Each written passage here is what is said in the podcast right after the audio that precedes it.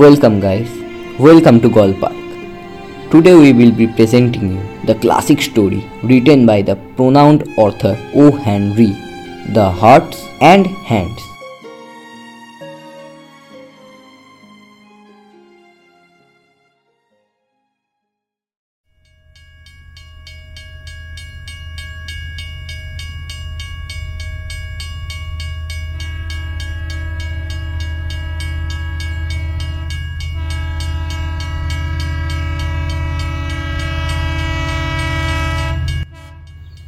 At Denver, there was an influx of passengers into the coaches on the eastbound B&M Express. In one coach, there sat a very pretty young woman dressed in elegant taste and surrounded by all the luxurious comforts of an experienced traveler. Among the newcomers were two young men, one of the handsome presence with a bold, frank countenance and manner, the other a ruffled, gloom-faced person, heavily built and roughly dressed. The two were handcuffed together. As they passed down the aisle of the coach, the only vacant seat offered was a reversed one facing the attractive young woman.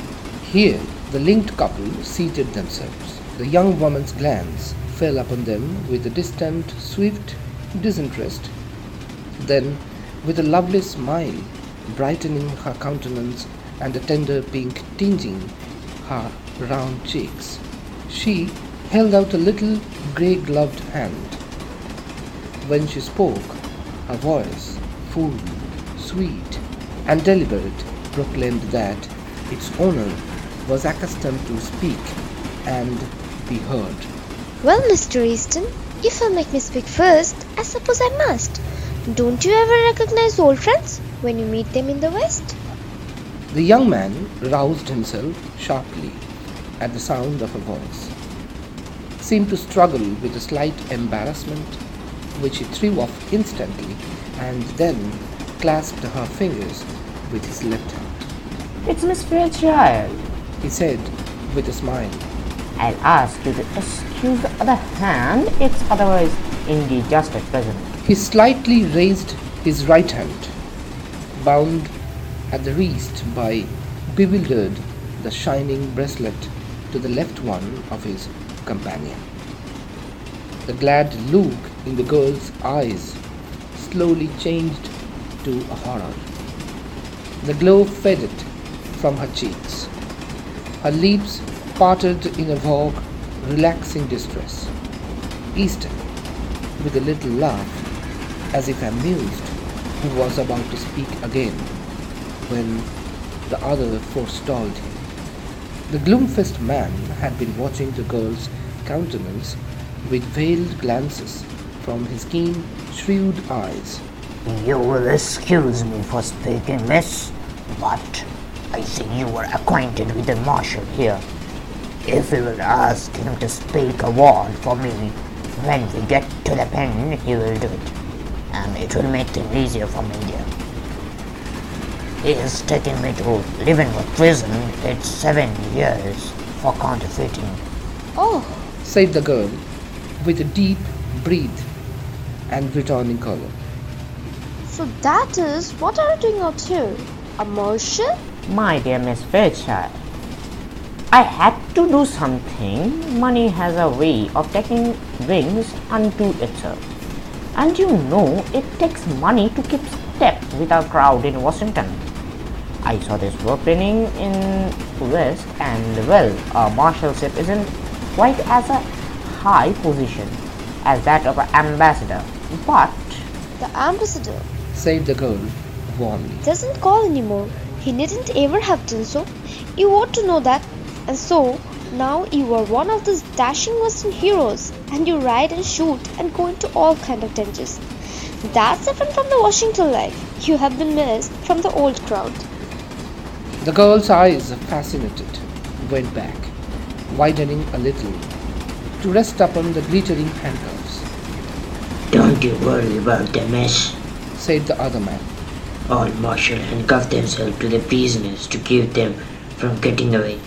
Mr. Easton knows his business. Will we see you again in Washington? asked the girl. not soon, I think. said Easton. My butterfly's days are over. I fear. I love the West. said the girl irrelevantly. Her eyes were shining softly.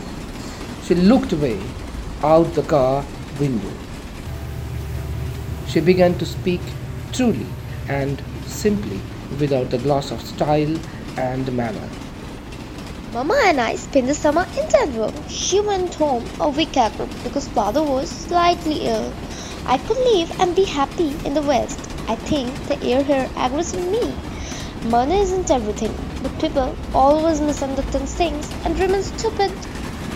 Say, Mr. Marshal, Growled the gloom faced man. This isn't quite fair. I am needing a drink and haven't a smoke all day. Haven't you talked long enough? Take me to the smoking now, won't you? I am half dead for a pipe. The bound travelers rose to their feet, Easton with the same slow smile on his face. I can't deny our petition for tobacco. He said lightly.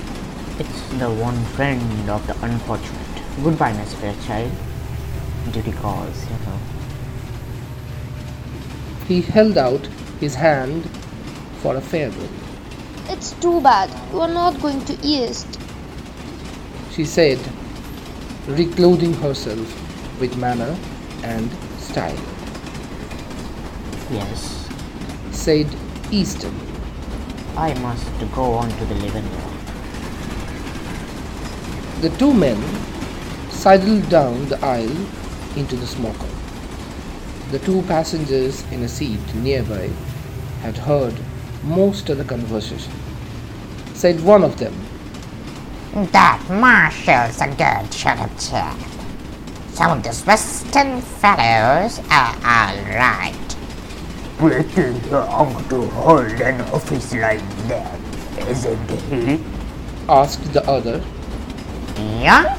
exclaimed the first speaker. Why, I didn't catch on. Did you ever know an officer to handcuff a prisoner to his right hand?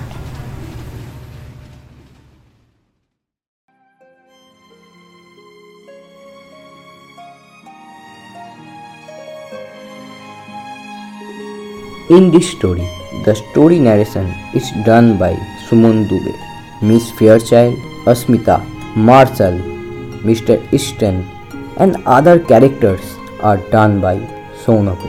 Facilitator is me, Sreejan. Thank you for listening. Do not forget to give us the feedback of yours listening this. Thank you.